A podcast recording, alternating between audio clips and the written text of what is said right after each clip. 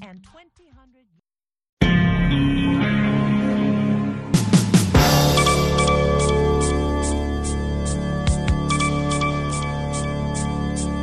Hivi sasa ni saa tatu kamili saa za Afrika ya Mashariki, saa mbili Afrika ya Kati, hapa Washington saa saba za mchana. Zifuatazo habari za dunia, msomaji Sandei Shomari.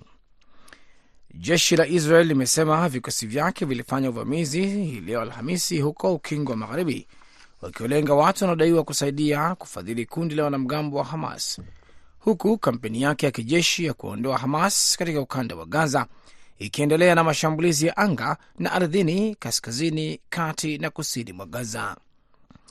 Taarifa ya jeshi la ulinzi la Israel ilisema kuwa iliwakamata watu 21 na kukamata mamilioni ya fedha za Israel katika operesheni ya ukingo wa Magharibi. Vikosi vya Israel pia vilifanya shambulizi la anga huko Jenin na wanajeshi wa nchi kavu kufyatulia risasi wa Palestina kujibu kile jeshi lilisema kuwa ni watu wanaofyatulia risasi wanajeshi wa Israel. Kiongozi wa kikosi cha RSF cha Sudan aliwasili hii leo Alhamisi nchini Ethiopia, katika kituo cha pili cha safari yake ya kwanza nje ya nchi tangu vita vilipozuka na jeshi la Sudan mwezi Aprili. Ziara za Mohamed Hamdan Daglo nchini Ethiopia na Uganda zinakuja wakati diplomas, wanadiplomasia wa kikanda wakihangaika na kufanikisha mkutano kati ya kamanda wa RSF na hasimu wake mkuu wa jeshi la Sudan Abdul Fatah al Burhan. Majenerali hao wanaopigana hawajakutana ana kwa ana tangu kuzuka kwa mapigano kati ya vikosi vyao ambayo imesababisha vifo vya zaidi ya watu elfu kumi na mbili kwa baadhi ya makadirio na kulazimisha mamilioni kukimbilia, kukimbia makazi yao. Meendelea kusikiliza habari za dunia kutoka idhaa ya Kiswahili ya Sauti Amerika, VOA, ikitangaza kutoka Washington DC. Shambulizi la angani kwenye viwanja vya kanisa katika mkoa wa Oromia nchini Ethiopia limeua watu wanane na kujeruhi watano wakati alipokuwa akikusanya mahindi, mashahidi wawili na chama cha siasa cha upinzani kilisema. Msemaji wa serikali Legese Tulu alipuuza ushahidi wa shambulio hilo la anga kuwa ni uongo mtupu.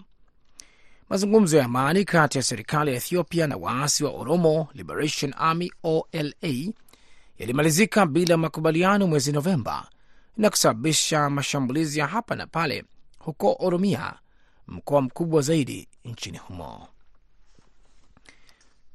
Waziri wa mambo ya nje wa Marekani Antony Blinken alikutana na rais wa Mexico Andre Manuel Lopez Obrador siku ya Jumatano katika mazungumzo ya faragha. Kwenye mtandao wa kijamii, Lopez Obrador alisifu kile alichotaja kama makubaliano muhimu, lakini hakutoa maelezo zaidi. Idara ya forodha na ulinzi wa mipaka ya Marekani mapema mwezi huu ilifunga vivuko viwili muhimu vya reli kati ya Texas na Mexico kwa muda na kufunga vivuko vingine ili kukabiliana na msongamano mkubwa wa wahamiaji. Waziri wa mambo ya nje Alicia Barsena, Barena alisema Mexico ilitaka vivuko hivyo vifunguliwe tena. Lopez Obrador wiki iliyopita alihakikishia Marekani kwamba Mexico itasaidia kupunguza shinikizo la wahamiaji. Mapema Jumatano alisema bunge la Marekani linapaswa kuwekeza kwa watu masikini katika Amerika ya Kusini na Caribbean badala ya kufikiri juu ya kujenga ukuta. Rekodi ya idadi ya watu wanaokimbilia au wanaokimbia uhalifu, umasikini na migogoro na kufika kwenye mpaka wa Marekani ni suala muhimu kabla ya uchaguzi wa rais wa Novemba. Rais Joe Biden anataka Mexico kumsaidia kupunguza idadi hiyo mbele ya azma yake ya kuchaguliwa tena. Na Umoja wa Falme za Kiarabu umekamilisha mashauriano kwa makubaliano ya kibiashara ya nchi mbili na Jamhuri ya Kongo, ikiwa ni makubaliano ya pili kama hayo kutangazwa na taifa la Afrika ndani ya wiki moja. Hizo zilikuwa habari za dunia kutoka Washington. Jina langu ni Sunday Shomari. Endelea kusikiliza kwa kipindi kingine kinachofuata cha Kwa Undani. Kwa heri kwa sasa.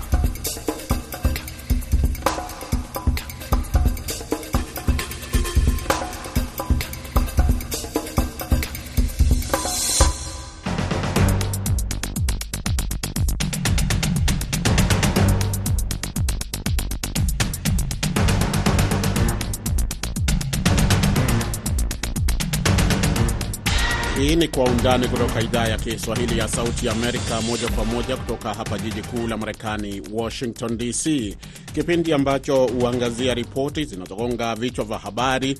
Tunapekua pekua, tunachimbua, tunakupa maelezo ya kina zaidi kuliko ilivyo kawaida. Katika sehemu ya kwanza ya kipindi hiki tutaangazia mgogoro wa uhamiaji hapa Marekani, ambapo Mexico imesema imefikia makubaliano muhimu serikali ya Marekani baada ya mazungumzo yaliyokuwa na lengo la kuzuia mtiririko wa wahamiaji. Kulikoni? Chama cha Democratic na chama cha Republican wote wanashikilia msimamo mkali kuhusiana na suala la, la uhamiaji, lakini chama cha Republican ndicho chama ambacho kinashikilia msimamo mkali zaidi kati ya vyama hivi viwili. Kwenye sehemu ya pili tutamulika ripoti rasmi ya bunge la Marekani inayodai kwamba China imetumia vibaya ushawishi wake wa kiuchumi wa Kenya na Afrika kwa jumla ili kuendeleza ajenda yake. Ni kwa undani. Mimi naitwa BMJ Mridhi nikiwa hapa Washington.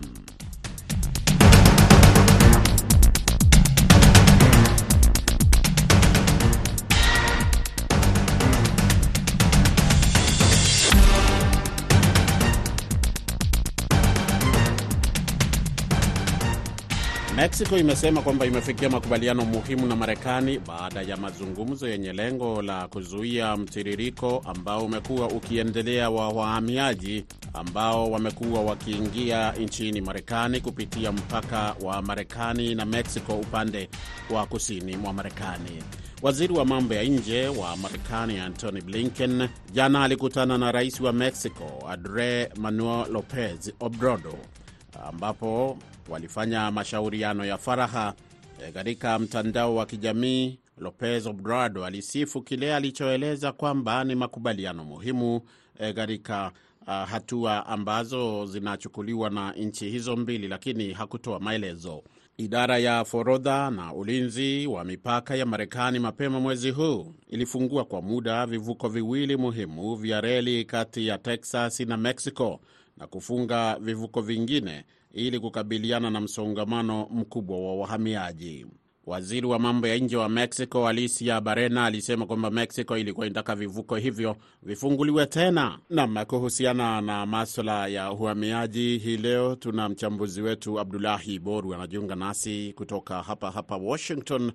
Abdulahi, kwanza kabisa tathmini yako ya yale ambayo yamefanyika hapo jana na kabla ya hapo, changamoto ambayo inaendelea kumkabili eh, Rais Joe Biden na utawala wake kuhusu uhamiaji. Nipe tathmini. Kimsingi ni kwamba hebu tuchukue hatua kadhaa nyuma tuweze kuangazia suala hili la uhamiaji nchini Marekani. Kimsingi ni kwamba chama cha Democratic na chama cha Republican wote wanashikilia msimamo mkali kuhusiana na suala la, uhamiaji, lakini chama cha Republican ndicho chama ambacho kinashikilia msimamo mkali zaidi kati ya vyama hivi viwili. Kingine ni kwamba wakati huu sasa mambo matatu yameshikana. Moja ni msaada ya ya Ukraine na lingine ni mswada wa Israel. Miswada haya miwili yameshikanishwa pamoja na kufanyika kwa mabadiliko katika suala la uhamiaji, ambapo chama cha Republican kimesema kwamba ni lazima yatekelezwe iwapo wao wataunga mkono hatua ya bwana Biden ya kuiongezea nchi ya Israel na Ukraine uh, uh, fedha ambazo wanazohitaji katika vita zao. Kwa hiyo mambo haya mawili na ukizingatia kwamba mwakani uchaguzi wa rais utaanza, yamemfanya bwana Biden ajaribu kulitafutia uvumbuzi suala hili na wahamiaji wengi kutoka mataifa yanayopakana na nchi ya Marekani, hususan Marekani kusini na Marekani ya kati kuja kwa wengi nchini Marekani, jambo ambalo pia linachochewa na watu kuhisi kwamba penginepo bwana Biden atapoteza kuwa rais na bwana bwana bwana rais wa zamani uh, uh, uh, ataweza kurudi mamlakani.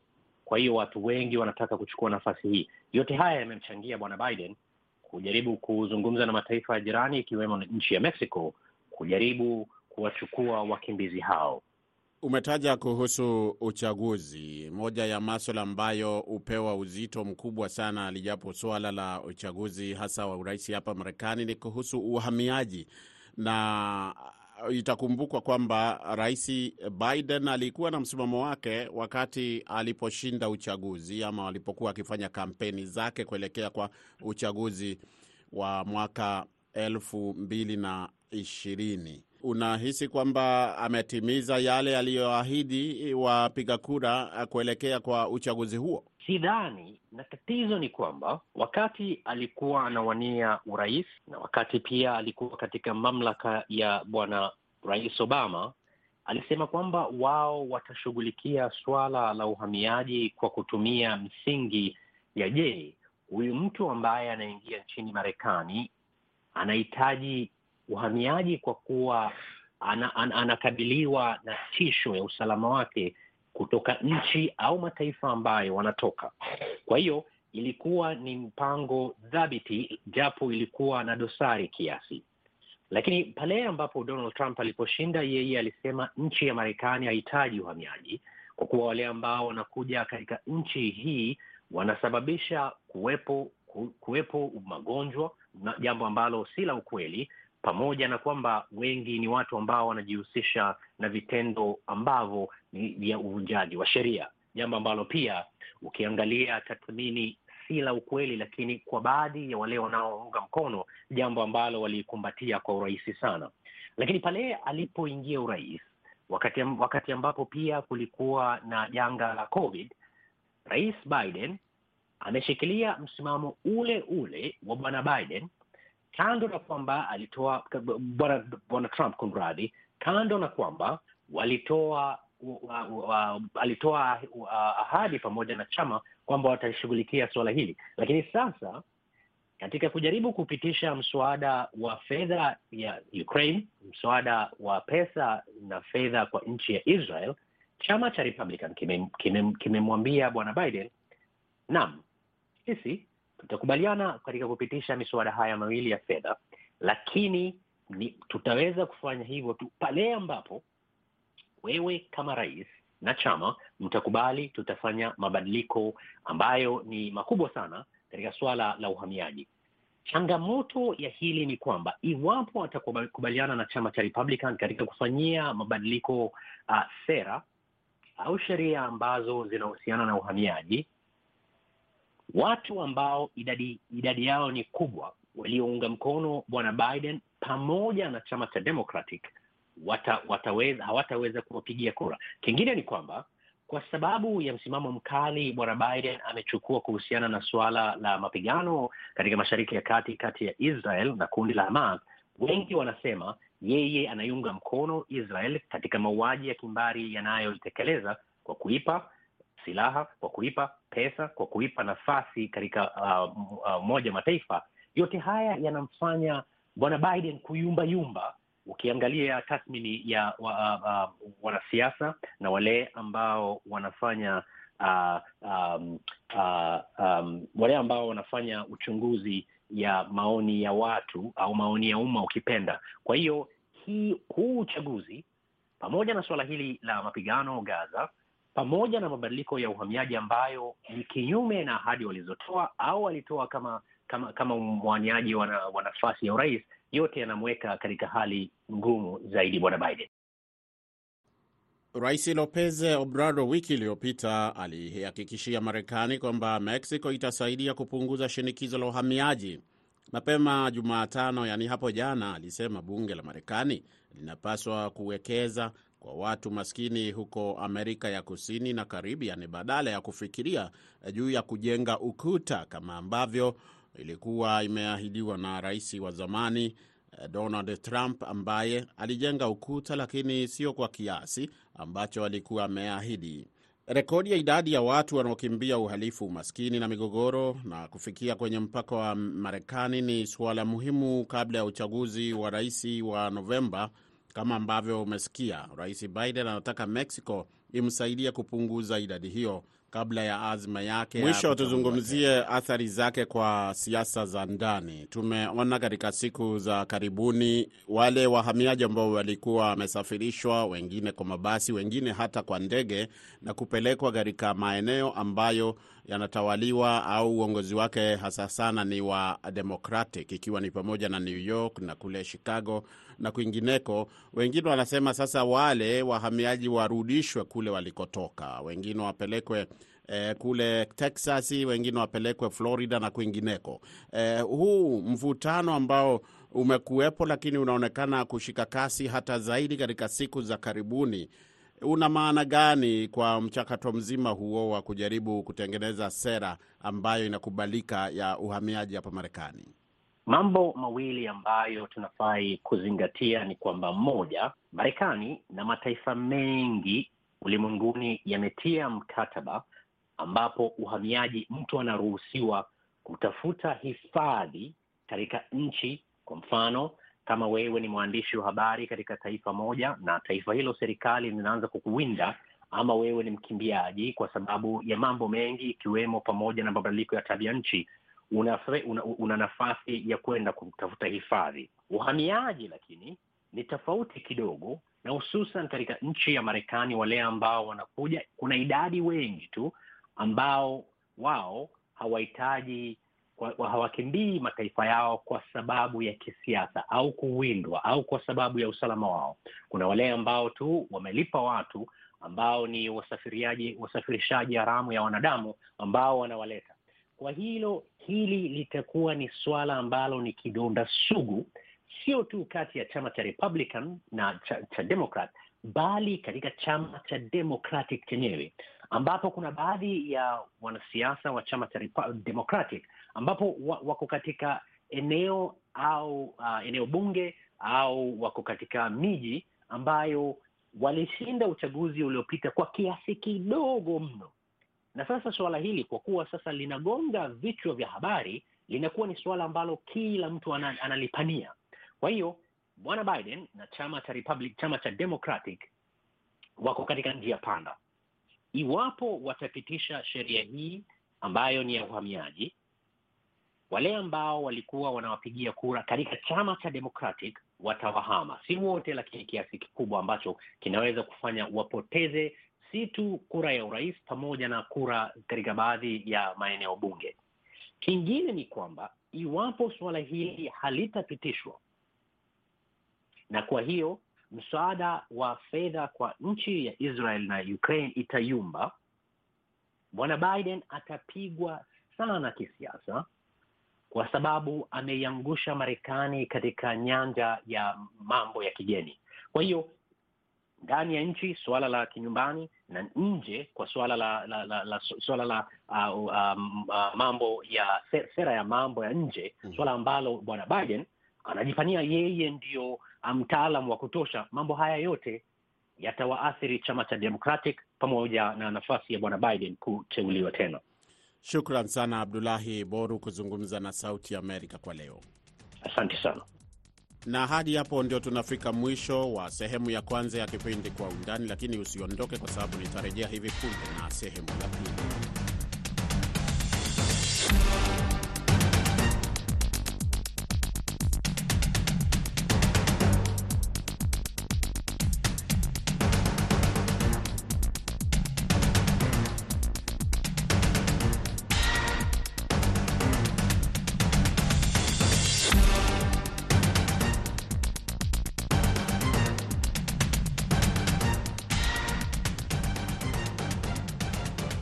Msikilizaji, kwa sehemu ya pili ya kipindi Kwa Undani kutoka idhaa ya Kiswahili ya Sauti Amerika, hapa Washington DC. Mimi naitwa BMJ Mridhi. Ripoti rasmi ya bunge la Marekani inadai kwamba China imetumia vibaya ushawishi wake wa kiuchumi kwa Kenya na Afrika kwa jumla ili kuendesha ajenda yake, ikiwa ni pamoja na kushinikiza kunyakua eh, visiwa kama vile Taiwan kama sehemu ya sera yake ya China moja. Lakini kwa kumulika hali ilivyo nchini Kenya na barani Afrika, ripoti ya kila mwaka iliyotolewa na tume inayochunguza maswala ya kiuchumi na usalama kati ya Marekani na China imesema kwamba Beijing inatumia mpango wake wa Belt and Road Initiative maarufu BRI unaojumuisha uwekezaji katika barabara, reli na viwanja vya ndege kati ya miundombinu mingine ili kuimarisha azima yake ya kuwa na ushawishi zaidi duniani. Kwa undani hii leo, katika sehemu hii ya pili, mwandishi wa Sauti Amerika nchini Kenya Jason Nyakundi anaangazia namna ambavyo ushawishi wa China utakuja kuathiri maamuzi huru ya nchi za Afrika kulingana na Kenya imetajwa kwa mapana kwenye ripoti ya mwaka huu wa 2023 kwa bunge la Kongres la Marekani, ripoti inayohusu athari za usalama wa kitaifa za uhusiano wa kiuchumi kati ya Marekani na China na kutoa mapendekezo ya hatua serikali inastahili kuchukua. Kwa mfano, vyombo vya habari vya serikali nchini Kenya vimetajwa kwa kufanya ushirika na vyombo vya habari vya China na kuruhusu upeperushaji wa matangazo yanayohusu maslahi ya China kupitia vipindi vinavyopeperushwa hata kwa kutumia lugha ya Kichina nchini Kenya. Ripoti hiyo pia imezungumzia hatua ya Kenya ya mwaka 2016 ilipowatuma kwenda nchini China raia wa Taiwan waliodaiwa kuhusika na vitendo vya ulaghai nchini Kenya. Ripoti hiyo inabainisha kuwa nchi nyingi ambazo zimetuma raia wa Taiwan nchini China kama vile Kenya zina uhusiano wa karibu wa kiuchumi na Uchina na zote ni watia saini wa mpango wake wa Belt and Road Initiative BRI. Kenya iliutia saini mwaka 2017, mwaka ambapo ilizindua reli ya kisasa ya SGR, mojawapo ya uwekezaji mkubwa zaidi wa China barani Afrika. Kenya ambayo ni mojawapo ya wapokeaji wa juu zaidi wa uwekezaji wa BRI barani Afrika ilikubali kuwarejesha China bara raia 45 wa Taiwan waliohusishwa na kashfa ya vifaa vya mawasiliano ambayo ililenga raia wa China licha ya pingamizi kutoka Taiwan. Mwaka uliofuata kufurushwa kwa raia hao wa Taiwan, Kenya ilizindua ujenzi wa reli kubwa kutoka bandari ya Mombasa hadi mjini, hadi mjini Naivasha iliyofadhiliwa na mkopo wa dola bilioni tano kutoka benki ya Uchina na kufikia mwaka 2022 Uchina ilikuwa mkopeshaji mkubwa zaidi wa Kenya ikichukua asilimia 22 ya deni la nje la Kenya. Mnamo Disemba 2017 mahakama ya Beijing ilitoa hukumu ya kifungo cha hadi miaka 15 kwa watu 85 waliofukuzwa kutoka Kenya kwa ulaghai wa mawasiliano ya simu, wakiwemo 44 kutoka Taiwan. Na Bendo wa Moto ni mchambuzi wa siasa nchini Uganda na kwanza nimemuuliza kuhusu anavyouona ushawishi wa China barani Afrika. Viongozi wa China wanaona kama sehemu ya hapa kwetu barani Afrika ndiyo sehemu iliyo ya wazi, sehemu ambayo unaweza kuingia na hata ukatae kutoka. Afrika ndiyo lango wazi, lango wazi, unaweza kuingia. China inajua ukipeana loan zisizo na masharti makali, viongozi wa Afrika a watafurahia na hawatakuwa na uchungu wowote. Kwa hivyo China imepata nafasi ya kupenya na kuingia Afrika, na hili lazima nalo lieleweke. Demokrasia Uchina lazima uelewe kaka, na wa wenzetu wapendwa wasikilizaji, kwamba wao Wachina hawana demokrasia ambayo tunaweza kuongelea, na wanapokuja Afrika na ninavyoelewa, watapenya na watajipanua sana Afrika, kwa sababu viongozi wa Afrika walio wengi. Hawapendelei mtu anayewauliza kwa nini demokrasia haiendeleshwi na kwa nini demokrasia Afrika haipanuki. China haifanyi hilo kwa sababu kule kwao hawana demokrasia ile ya ya ya kina. Na la pili, uh, Uchina hatuwezi kuongea juu ya haki za kibinadamu. Kwa hivyo wakija Afrika watakupa pesa na hawatakuambia ufanye hili au ufanye lile. Wasiwasi ni kwamba hatuelewi sisi kama watu wa kawaida mikataba ambayo inasainiwa kati ya serikali ya China na serikali zetu. Ujenzi wa reli ya SGR, mradi mkubwa nchini Kenya, ni sehemu ya mpango wa BRI. Mikopo ya Uchina kama sehemu ya jumla mikopo ya nje ya Kenya ilipanda hadi dola bilioni 9.06 au asilimia 23 ya jumla kufikia mwisho wa Septemba. Hata hivyo, mikopo ya China iko chini kuliko ile ya Benki ya Dunia ya dola bilioni 12 au asilimia 32.3 ya jumla ya mikopo yote ya Kenya. Lakini Uchina pia ni mshirika mkubwa wa kibiashara wa Kenya, huku uagizaji kutoka China, nchi inayotajwa kuwa kiwanda cha dunia, ukiongezeka kwa asilimia 41. Kulingana na ripoti hiyo, China pia ina nia ya kuhakikisha kwamba mizozo katika nchi majirani haisambai hadi Kenya ambako ina uwekezaji mkubwa. Ripoti hiyo inasema nchini Sudani Kusini, China ina nia ya kutumia uwepo wake wa ulinzi wa amani wa Umoja wa Mataifa ili kuzuia mzozo uliopo kusambaa hadi katika nchi majirani ambazo zina uwekezaji wa BRI kama vile Uganda, Kenya na Ethiopia. Ripoti hiyo ilibainisha kuwa Kenya ni mmoja wa washiriki katika kongamano la kimataifa la mafunzo ya kijeshi lililoanzishwa na jeshi la anga la China mwaka 2010 ambalo hufanyika kila baada ya miaka miwili. Mkutano huo umeitishwa mara saba tangu kuanzishwa. Washiriki wengine katika kongamano la awali walijumuisha wawakilishi kutoka Botswana, Cameroon, Ethiopia, Kenya, Kuwait, Namibia, Pakistan, Uhispania, Thailand, Zambia, Zimbabwe na wengineo. Nia ya China kwa Kenya, ambayo ni kitovu cha kikanda, inazidi maslahi ya kiuchumi, ripoti hiyo inaonyesha kuwa China pia inaitumia Kenya kama njia ya uzinduzi wa nguvu laini katika bara kwa kueneza maadili na kanuni zake za kitamaduni pamoja na lugha na vyakula. Lakini ushawishi huu wa China unaozidi kuongezeka Afrika unaweza kuwa wenye athari gani? Ikiwa demokrasia haipo na hata kuuliza maswali mengine yale haitakuwepo, kwa sababu demokrasia ndiyo inakupa msingi wa kuweza kuuliza maswali. China ikiwa imeingia Afrika, na nimesema tayari kwa maongezi yetu hapo mapema siku zilizopita, nimesema kwamba viongozi wa Afrika nao pia wanapendelea sana kuwa wanaonekana kama nchi ya China, nchi ya Urusi, na hao wawili ndio wanataka ubabe hapa Afrika. Tutaiuza, tutauza maadili yetu, kwa sababu tukiwa hatuna shurutishi yoyote kutoka watu ambao wanatusaidia kutupatia pesa za kujenga miradi mikubwa kama vile China inavyofanya hivi hayo.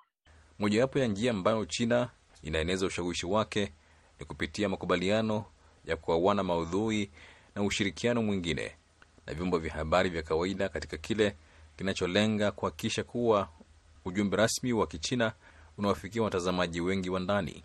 Kipindi cha redio cha kituo cha habari cha China CGTN kwenye kituo cha utangazaji cha umma nchini Kenya KBC Channel 1 kuanzia saa 11 jioni hadi usiku wa manane Jumatatu hadi Ijumaa, pamoja na China redio kimataifa kutumia masafa yaliyotolewa na shirika hilo hilo la utangazaji kutangaza vipindi kwa saa 19 kwa siku kwa Kiingereza, Kichina na Kiswahili vimetajwa kwenye ripoti. CGTN Africa ni kitengo cha Afrika cha China Global Television Network, chaneli ya habari kwa lugha ya Kiingereza inayoendeshwa na kituo cha utangazaji China Central Television. China imepata ukuaji mkubwa katika miongo mitatu iliyopita, huku baadhi ya wachambuzi wakisema kwamba ni muda tu taifa hilo la Asia liifikie Marekani. Asante sana Jason Nyakundi kwa ripoti yako hiyo kuhusu ushawishi wa China barani Afrika mwaka huu, hususan nchini Kenya. Na hapo ndio tunafika mwisho wa kipindi Kwa Undani. Kwa niaba ya wote waliokifanikisha, mwelekezi amekuwa ni Aida Isa, mimi naitwa BMJ Mridhi, msimamizi wa kipindi alikuwa ni Meri Mgawe.